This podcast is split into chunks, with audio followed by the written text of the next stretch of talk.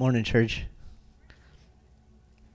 Join with me as we read from 1 Timothy chapter 4.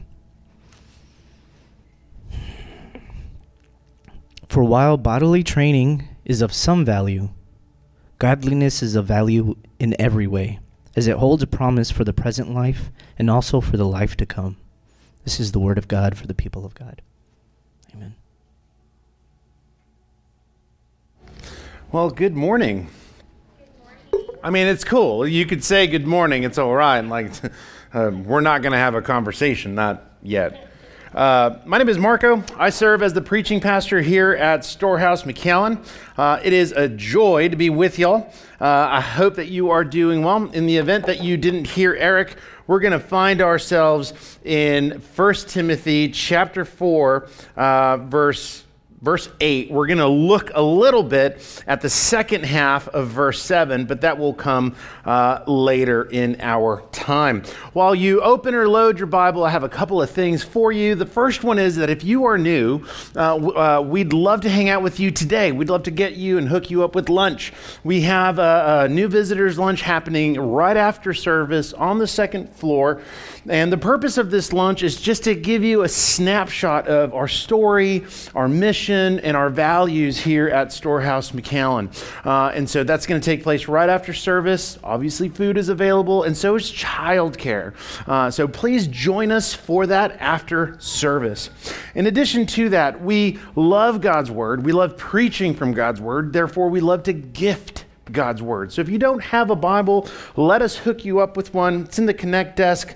Uh, that is our gift to you, and please take one with you on the way out. And that's all I got as far as updates. Let's dig into our time.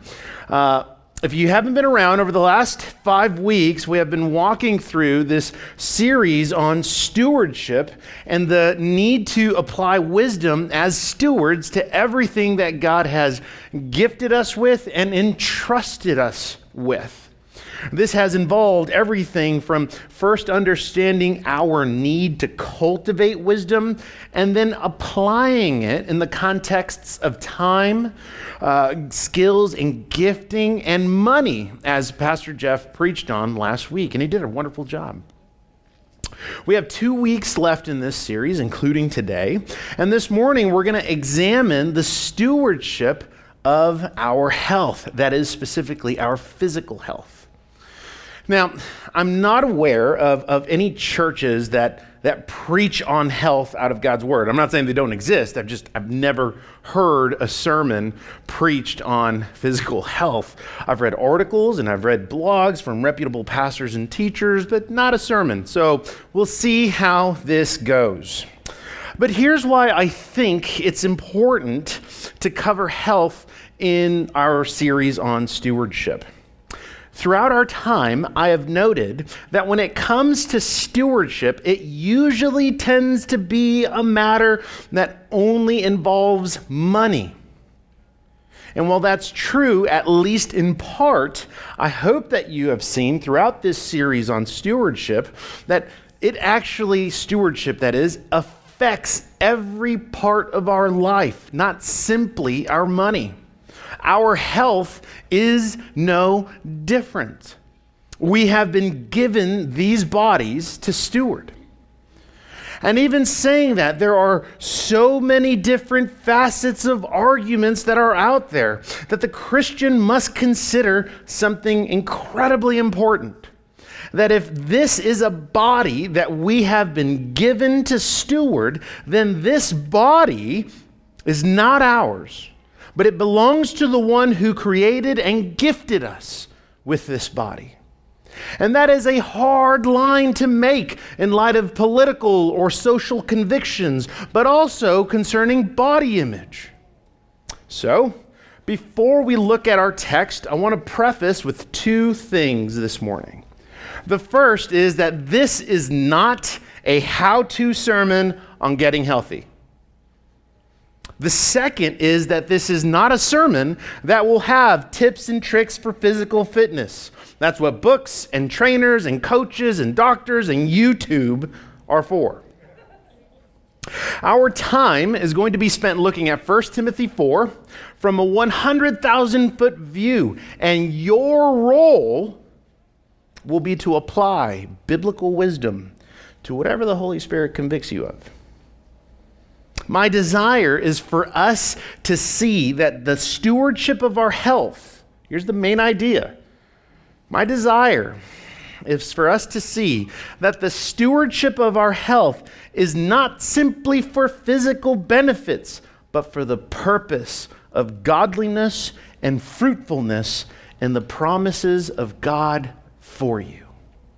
So, with that being said, let me pray, and then we will dig into this one verse.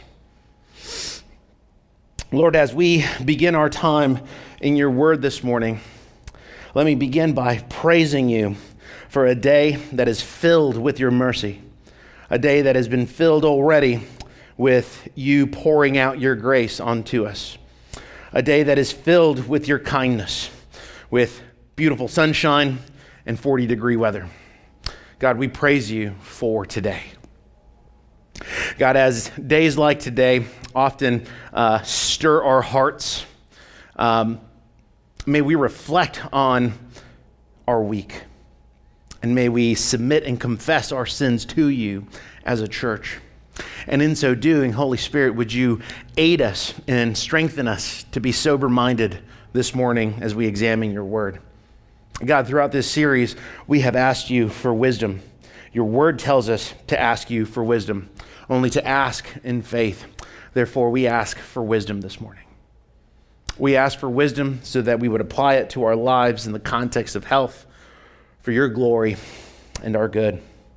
Holy Spirit, we ask that you would not only be present, though we know you are, but that you would be at work in us, stirring our hearts not simply for emotion and affection, but stirring our hearts so that we would pursue godliness and fruitfulness and the promises of God for us. We thank you for this time. It's in Jesus' name that we pray. Amen. All right. Well, as we look to 1 Timothy 4, uh, as we've been doing over the course of the last couple of weeks, let us begin with the context of what Paul has been already telling young Timothy. In the event that you haven't read this epistle or this letter, Timothy is a young pastor in the city of Ephesus. And Paul writes to him on the urgency excuse me, on the urgency of order in the church, primarily in the contexts of church leadership, gospel centered preaching, and a variety of other challenges that Timothy is to look out for and be on guard about.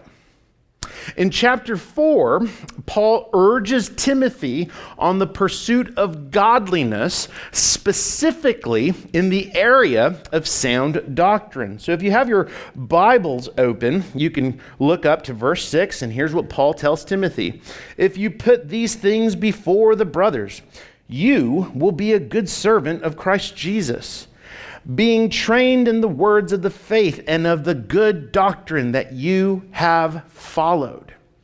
Paul's aim is that he would be grounded in sound doctrine. This will keep young Timothy sharp and aware of what is happening around him, how to best lead his congregation, and also for the purpose of defending the gospel, because there were already those who were beginning to spread false gospels and false messages around him. And it's at this point that we arrive to verse 8. And I told you we're going to look very briefly at the ending of verse 7. This is where Paul gives Timothy and us through the Holy Spirit some insight. Let me repeat that some insight on the stewardship of our physical health. Here's what Paul writes beginning at the end of verse 7 and launching right into verse 8. He says, Rather, Train yourself for godliness. For while bodily, uh, bodily training is of some value, godliness is of value in every way, as it holds promise for the present life and also for the life to come.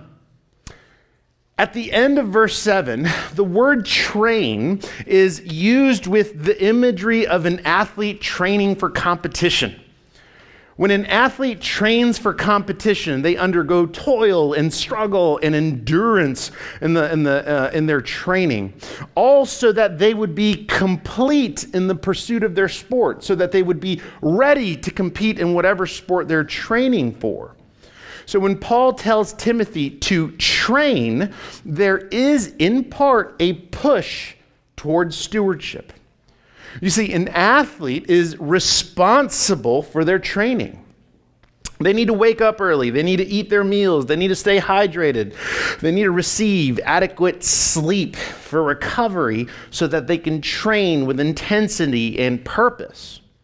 The nature of this language from Paul to Timothy is Paul telling Timothy that he must be a good steward of his training in the Word of God. That's what Paul is getting at. When he says, rather train yourself for godliness, he is saying, I want you to put effort, I want you to train like an athlete when it comes to godliness. And Paul says this twice, once in verse 7 and then again in verse 8. So, this emphasis on godliness is Paul telling Timothy to be more like Jesus, to be transformed by the Holy Spirit as he spends time and soaks in the Word of God and as he leads his congregation well. Paul is telling Timothy to train for godliness, not to train just for the purpose of training with no end in sight. See, the purpose of his training is godliness, and the purpose of Timothy's ministry is a charge of love. A love that comes from a pure heart, a pure conscience, and a sincere faith. That's 1 Timothy 1, verse 5. Many would argue that that is the summary of the entire letter. Paul urges Timothy to train for godliness for two reasons, and it's at the end of verse 8. The first is that as he trains for godliness, it holds promise for the present life. Secondly, as he trains for godliness, it, cha- it helps him train for the life to come. And we're going to talk about those two things in a moment. So that's in brevity, that is the context of 1 Timothy 4.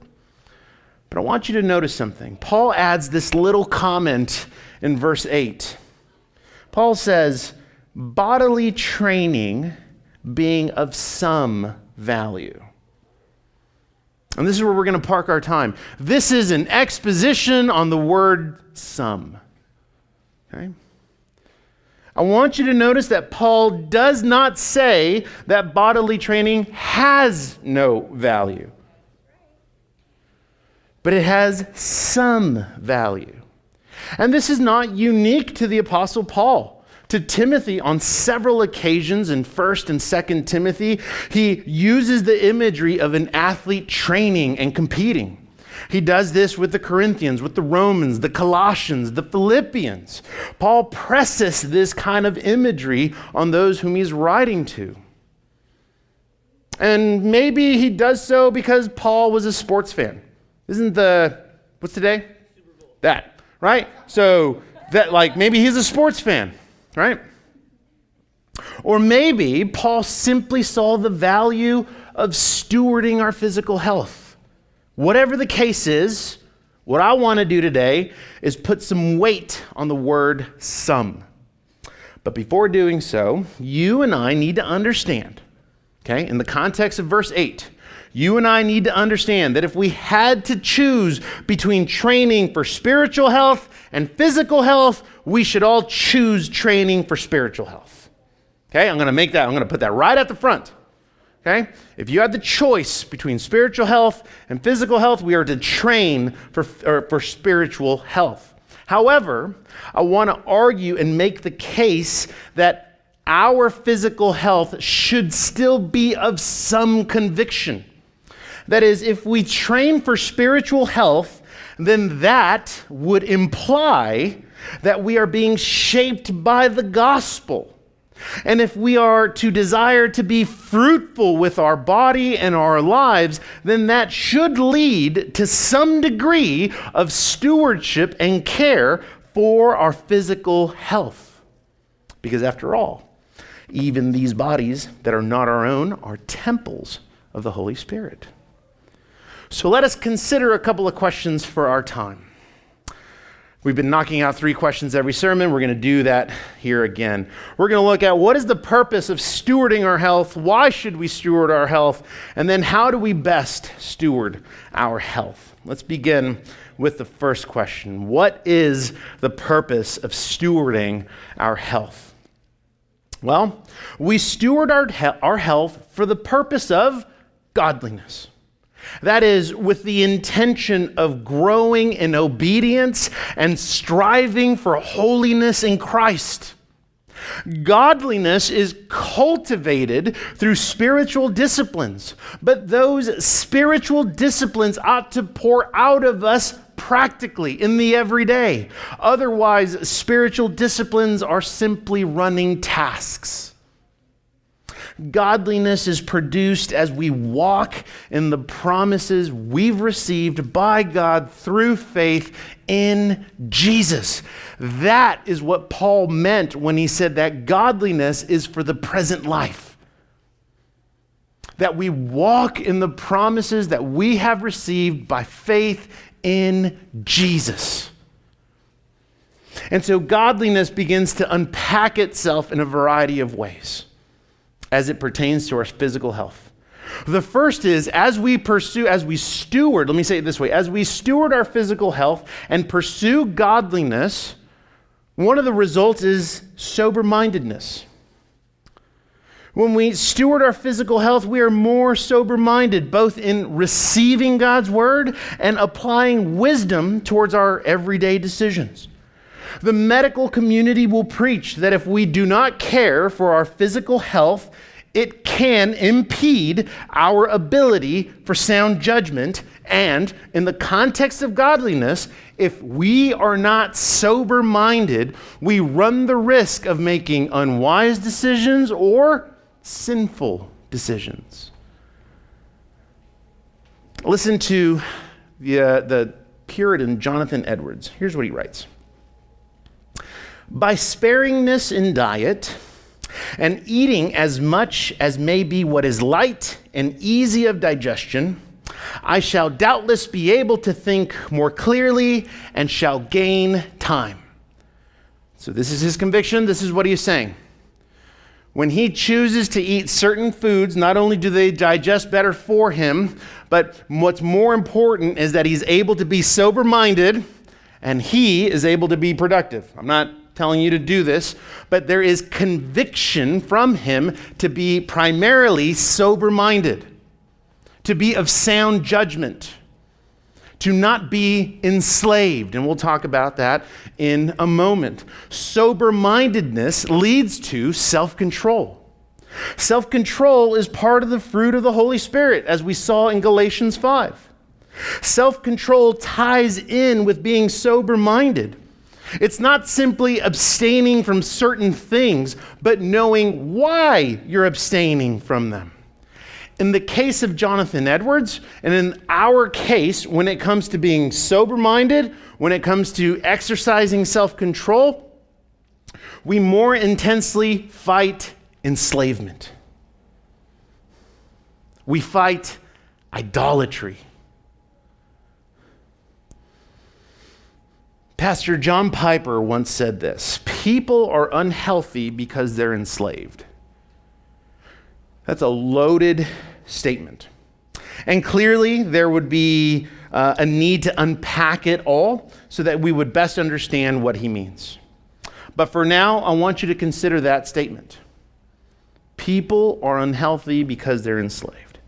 There is some truth to that statement, a little bit. There's some truth to that statement. On many occasions, people are not healthy, or Christians, more specifically, are not healthy, or they do not steward their physical health because they're enslaved. What do we mean by that?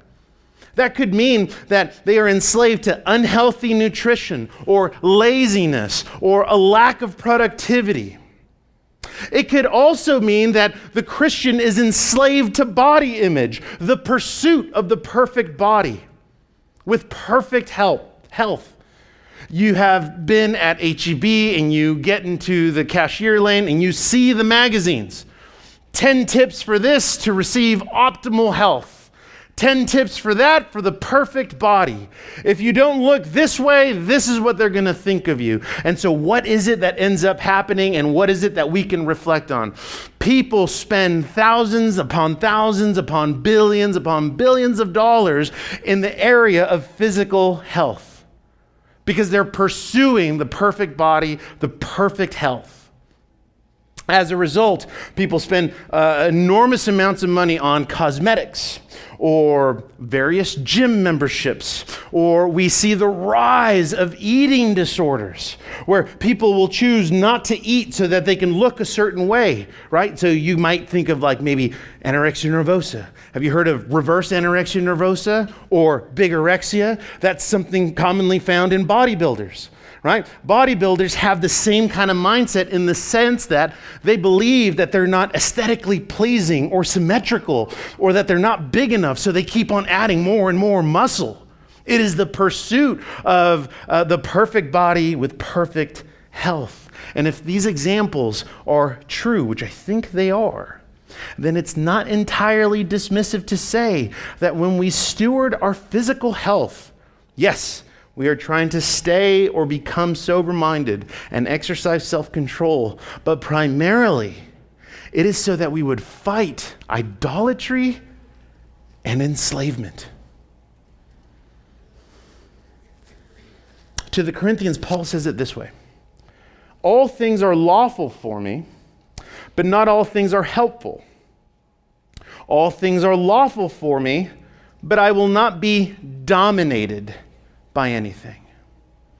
So, in the context of physical health, that would be a good question. Are you dominated by something? Are you dominated by, I don't know, poor nutrition, laziness, a lack of productivity? Are you dominated by chasing after the perfect body? Are you dominated by fitness and physical health? Physical health applies to growth in godliness. And so here's what I want you to know God cares about your physical health. He cares when you hit a new PR, He cares when you have a cold and it stinks and you're not able to get out of bed, right? He cares when you're trying to be healthy. He cares about all of those things. But I want you to know this He cares about all of that in all forms and circumstances, but He cares infinitely more about your soul. Is there anything that you're enslaved to? Number two, that was one, that was godliness. Number two is faithfulness.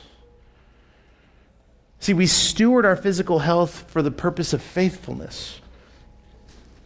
In short, here's, here's what I mean that we bear fruit with our lives. And whatever God has called you to, not only do I pray that you do it for the joy and the glory of God, but I also pray that you would be fruitful in that endeavor. Maybe you have begun to take your physical health seriously, and whatever that means, I want you to know that honors God. And that's a big deal for you. And I hope that you are fruitful. Fruitful in that not only are you being physically transformed, but more importantly, internally transformed.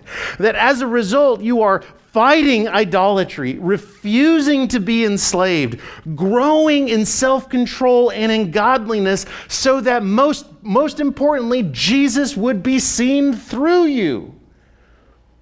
That the purpose of fruitfulness, that the purpose of godliness is that you would make Jesus known.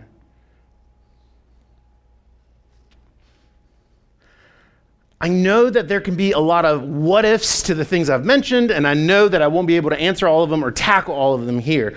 But let me provide you with three realities concerning the stewardship of our health that we must consider and come to terms with as believers. The first one is this the fall that's Genesis 3. The fall has affected our physical health. As a result, death and disease exist until glory with Christ. That is just a truth. That is a biblical truth. We have seen it ourselves or even heard stories centered around the healthy person dying young and the unhealthy person living a life of longevity. Disease plagues us. Therefore, we are limited in our pursuits. Prosperity preachers and teachers won't say that. They will tell you to ask for health. And if you have a certain degree of faith, you will be very healthy. You will live a very long life. Well, what happens if you don't? What happens with your theology of death when that doesn't happen? When Paul tells Timothy, Godly, godliness affects our present life and in the one to come, this is what he means by the one to come. See, the reality of this first reason is that we will not obtain perfection in this life. We will be limited. Therefore, we must be on guard against idolatry. And most importantly, Jesus must be at the center of who we are as we eagerly await his return. Here's how Paul says it to the Romans. And by the way, we're going to be looking at a lot of scripture today. Here's what he says.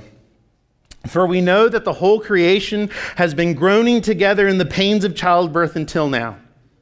And not only the creation, but we ourselves who have the first fruits of the Spirit, we groan inwardly as we wait eagerly for adoption as sons, the redemption of our bodies. Just as creation waits for the coming of the Lord, we groan with creation as we eagerly await the return of Christ. The second reality physical health is secondary to the kingdom of God. Physical health, as Paul says, bodily training is of some value, but it is the kingdom of God that we seek. To his disciples, Jesus said, If God so clothes the grass of the field, which today is alive and tomorrow is thrown into the oven, will he not much more clothe you, O you of little faith? Therefore, do not be anxious, saying, What shall we eat? What shall we drink? Or what shall we wear? For if the Gentiles, those who do not know God, seek after these things, and your heavenly Father knows that you need them all, but seek first the kingdom of God and his righteousness, and all these things will be added to you. What is of most importance is the kingdom of God. Knowing God and making him known. The third reality we, you and I, should desire to live a long life. That's cool. But for the purpose of fruitfulness.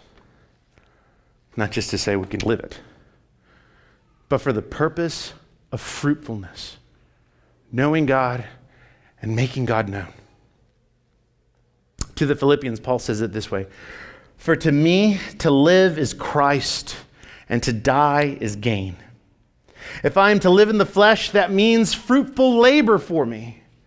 Yet which I shall choose, I cannot tell. I am hard pressed between the two. My desire is to depart and to be with Christ, for that is far better. But to remain in the flesh is more necessary on your account. You should desire to live a long life, but we should desire to live a long life for the purpose of fruitfulness. That is the purpose that stewarding our physical health serves godliness and fruitfulness. Next question Why should we steward our health? Some of these are going to come out of what we just discussed but I think they're still applicable. And I'll dive right into them. The first reason as to why we should steward our health is for the sake of advancing the gospel. See, when it comes to our health, if we are stewarding it well, it's not simply for the sake of fitness, but flourishment. Our desire should be to not only know God, but to make Him known. Physical health is often seen as a personal or a private issue, but in reality, it's a heart issue. Therefore, if the kingdom that the kingdom of God is of most important to us, then it is the gospel that we wish to advance, not our own glory. Therefore, we must always be ready in and out of season. In John 4, Jesus is talking with his disciples. And the disciples urge him, saying, Rabbi, eat. But Jesus said to them, I have food to eat that you do not know about. So the disciples said to one another, Has anyone bought him something to eat? And Jesus said to them, My food, my nourishment, my sustenance, my food is to do the will of him who sent me and to accomplish his work. It's not that Jesus didn't eat, but what gave him sustenance, what helped him flourish, the thing that he was here to do was to do the will of the Father. The kingdom was of priority. The gospel advancing is of priority people coming to know Jesus, being forgiven of their sins as they repent and put their trust in Jesus is the priority. The gospel is the priority. Number two, bringing glory to God. Again, our bodies are not our own. Therefore, when we steward and honor our bodies, we bring God all the glory. Listen to Paul once more.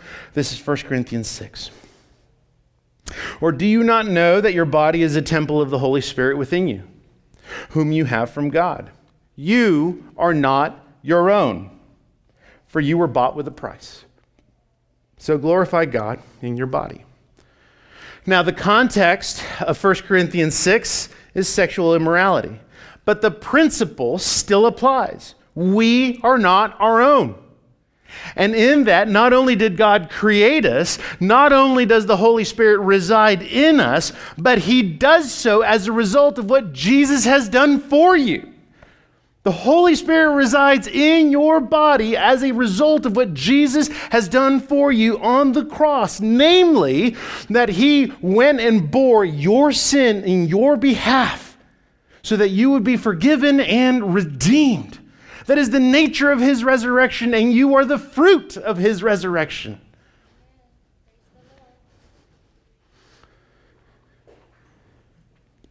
Number three, humility. That one might be a weird one. Right? Why should we steward our health? Well, for humility's sake. See, when we steward our health, it produces humility. Well, how does it produce humility? Right?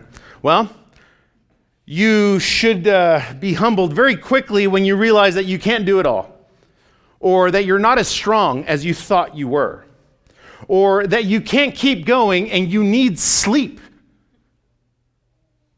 About a third of our lives will be spent sleeping. That is God's way of telling you you can't do it all because you're not God.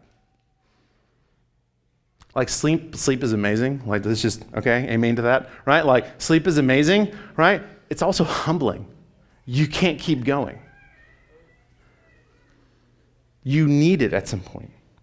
Or if you are in poor health or you don't steward your health in a way that maybe you should, it's humbling because you may realize that you actually need help. It's humbling because realizing that you need help means receiving care and wisdom on what to do for your health and longevity. Humility in physical health reminds us that we are not God and that we need to stop trying to be Him. The aim is not fitness, but fruitfulness, not gains, but godliness. Number four. Why do we steward our health? For holistic reasons. It's very practical. This is straight out of the medical community. One article writes Physical health problems significantly increase our risk of developing mental health problems and vice versa. Nearly one in three people with a long term physical health condition also has a mental health problem, most often depression or anxiety. Simply, when you steward your physical health, you steward other areas of your body and life. That, that seems kind of simple. When you steward your physical health, you steward other areas of your body and your life. To a group of pastors, Charles Spurgeon, the 19th century Baptist preacher, said this The condition of your body must be attended to. A little more, common sense would be a great gain to some who are ultra spiritual and attribute all their moods of feeling to some supernatural cause when the real reason lies far near at hand. Has it not often happened that dyspepsia or indigestion has been mistaken for backsliding, and bad digestion, digestion has been set down as a hard heart? Here's what, here's what good old Charlie Spurge means, right? He's saying there are some Christians who are super spiritual about what's happening to their bodies. Right? They might even say things like, man, it is a sin issue. Something is really going on. I've been backsliding. I'm in a season of sin. And what Spurgeon is saying is maybe, or maybe, you just need to go for a swim. Some people might even go really, really big distance. And I'm not knocking this, but let's just be honest. Sometimes people say, man, my body feels X, Y, and Z. There must be a demon. Like, no, you just need to go on a diet. I'm just saying, man. Look, like sometimes it's not really that hyper spiritual. Sometimes you just need to go for a walk. There's this scene in Parks and Rec. And all it's, the, it's called The Citizens of Pawnee. if you haven't watched the show, uh, don't worry about it. and, uh, and Ann Perkins, who is like the town nurse, she's answering questions on health. And this, and she's talking about uh, it's high what is it? High uh, fructose corn syrup, whatever. And she's talking about the, the, the really bad uh, results that happen with that kind of sweetness.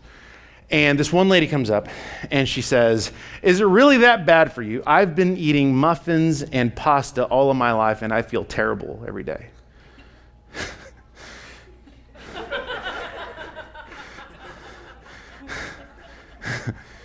right? right? It's just like starting to get into some people's head, right? Like the, the issue, it's like, uh, you know, is it, is it spiritual? Like, no, you just, you probably just need to go for a swim. Some, some Christians like are wondering so much about, man, what is really happening? Which you, instead of wondering, you should go for a walk, right? Or go get counseling. I don't know. But that's what Charles Spurgeon means in this quote. Don't make it to be so spiritual Maybe there's things that you need to address, but what happens when you address them and you are still unhealthy? Right? Now, that's the context of eating and all that. But nevertheless, we steward our physical health not simply for the sake of, fit, of fitness, but fruitfulness in the gospel through mission, through the glory of God, so that we would produce humility and holistic stewardship so that other areas of our life would be taken care of. And finally, the last question. Maybe some of you are ready for this practical stuff. How do we steward our health, right? Some of you may know what to do, some of you are ready to receive the insightful tips. But let me remind you again I am not your coach, I'm your pastor. I'm not your trainer, I'm simply your brother in Christ. I am not your doctor, I'm simply a friend and I am certainly not your therapist. I'm simply a dude trying to point you to Jesus. Make that very clear. In an effort to steward our health, here's what I would say. Number one, pursue godliness. That is the most important endeavor we can pursue. That's the ultimate goal for this life and the next. That's what Paul is telling Timothy in chapter 4. When we pursue godliness, we strive to become more like Jesus as we are conformed into his image. And as that takes place, that means that we are being shaped by the gospel. That is, we're being shaped by the promises of God for us through faith in Jesus. It should lead you, that is being shaped by the gospel, it should lead you to consider how you have or haven't been stewarding your health. And from there, it leads to number two apply wisdom. And it's not really that special of a reason because I've been repeating that reason since week one in this series. That we must apply wisdom if we are to be good stewards of whatever it is God has gifted us with or entrusted us with. This entire series has been about applying wisdom in order to be a good and faithful steward. And so, how do we apply wisdom? You guys remember it was three things. The first one is the fear of God, it is recognizing that God is who He says He is and you are not Him. That is the fear of God. The second one is searching the scriptures, not for tips and tricks on fitness, but so that you would grow in godliness and be enamored by the beauty of Jesus and his work for you because of who you now are, because you are no longer enslaved but redeemed. And then the third thing as applying wisdom is seeking counsel. Now, that is the one we don't necessarily like. Yeah, yeah, I'll receive counsel on Instagram. The reason we don't like to receive counsel is because it may be humbling. It may expose our hearts. It may expose our hearts to consider that we need to start doing something different or that we need to help others and we just don't want to. The purpose of receiving counsel is for the purpose of growing in godliness, and that includes in the midst of repentance. Maybe you should go for a walk. I don't know. Maybe you should just go get a nap in. Maybe you should play with your children. Maybe you should ask for help. Maybe you should go see your doctor. Whatever the case is, you need counsel so that you better know how to be a steward of your health. Personally, I am already prone and struggle with depression, anxiety, and discouragement. For me, I'm not telling you to do this, I'm telling you me. I like to lift weights. It's a wonderful outlet in more ways than just being physically strong. I don't compete. I don't want to compete. I don't care about competing, but I love being able to sleep through the night and not have heart palpitations. I love being present with my family. And I love being present and available for our church. I don't know what your thing is. But the goal here is godliness, not gains, fruitfulness, not fitness. We steward our physical health best as we pursue godliness and seek wisdom. As you can see, and we'll wrap it up here, as you can see, we have looked at the stewardship of our physical health from a pretty high view of 1 Timothy 4. The Bible doesn't really teach a lot about health and exercise. I mean, to a degree, it was kind of implied because of the people it was being written to farmers and fishermen people who are outside and doing all sorts of labor. Nevertheless, as we pursue godliness, we can apply wisdom to our health. Is it sinful to not go for a walk? I don't think so. But it can be sinful if your health is affecting your walk with the Lord, your presence with your family, and whether or not you are of sober mind. Is it sinful to go to the gym several times a week? I don't think so. But when you willingly refuse and withhold the grace of God to others because your set is up, I think you're running the risk of idolatry. Are there things that keep you from going on a walk? Are there things that keep you from being in a gym? Probably. Sepa. But the priority is godliness and fruitfulness, not gains and fitness. So keep your eyes on the Lord. Walk in the promises of God for you through Jesus. Paul knew that.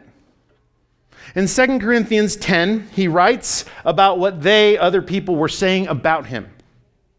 Paul says, uh, I don't think this is up on the screen. This is 2 Corinthians 10:10. 10. Paul says, "For they, the people talking smack, he says, for they, for they say his letters are weighty and strong, but his bodily presence is weak and his speech is of no account." So Paul like admits it. He's like, "Yeah, I have some really strong letters. I got some things to say, and yeah, man, I'm short and my speech isn't that great." But what was Paul's primary concern? Advancing the gospel. Seeing people's lives transformed as individuals put their faith in Christ Jesus. Right? So, church, as we close, Christian, the follower of Jesus, are you enslaved? Are you enslaved by the purest form of physical health? Are you enslaved by a lack of physical health or a political view of physical health? Is whatever you may be enslaved to keeping you from pursuing godliness and seeing the beauty of Jesus? You were bought with a price redeemed internally. That is, that you received a new heart, redeemed internally, so that the external would then be affected by what Christ has done for you. God cares about your physical health, but He cares infinitely more about your soul. So this morning, turn to Him. Me invite you to repent and receive the promise of His grace so that you may walk in His grace again and again and again. And if you don't know Jesus, I love that you're here. I say that every week because I do. You may be enslaved. In fact, the Bible would say that if you do not know Jesus, then you are enslaved. And the only way to true freedom is through surrender. And I know that surrender requires vulnerability. But I can promise you at least this Jesus doesn't dismiss that. In fact, he meets you where you are. And in return for your surrender of his lordship, you receive the forgiveness of sins and a new heart with new desires and a renewed mind. Let me invite you to repent and trust in Him. Church, the stewardship of our health is not simply for physical benefits, but for the purpose of godliness and fruitfulness in the promises of God for you. Let's pray.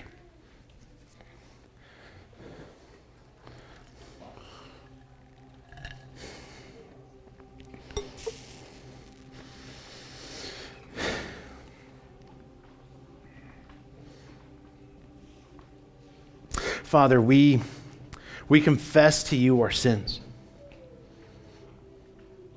We confess the, the sins that no one knows about and the sins that everyone knows. We confess that our sin is a burden to us. And those that are not a burden to us are not a burden because we have grown used to them. Father, we confess that there are moments and seasons where we willingly enslave ourselves to idols. We confess this before you as a church. Father, please forgive us. Send the Holy Spirit to us that he may be our light in the midst of the darkness we're tempted to indulge in. Our health is important to you so that we would flourish in godliness, fruitfulness, holiness, and grace. But in truth, the health of our souls is infinitely more important to you. May that be the grace we receive from you today. May your grace pour out onto us this morning so that we would walk in your light for your glory and our good. May the meditation of our heart and the words of our mouth be pleasing to you this morning. Amen.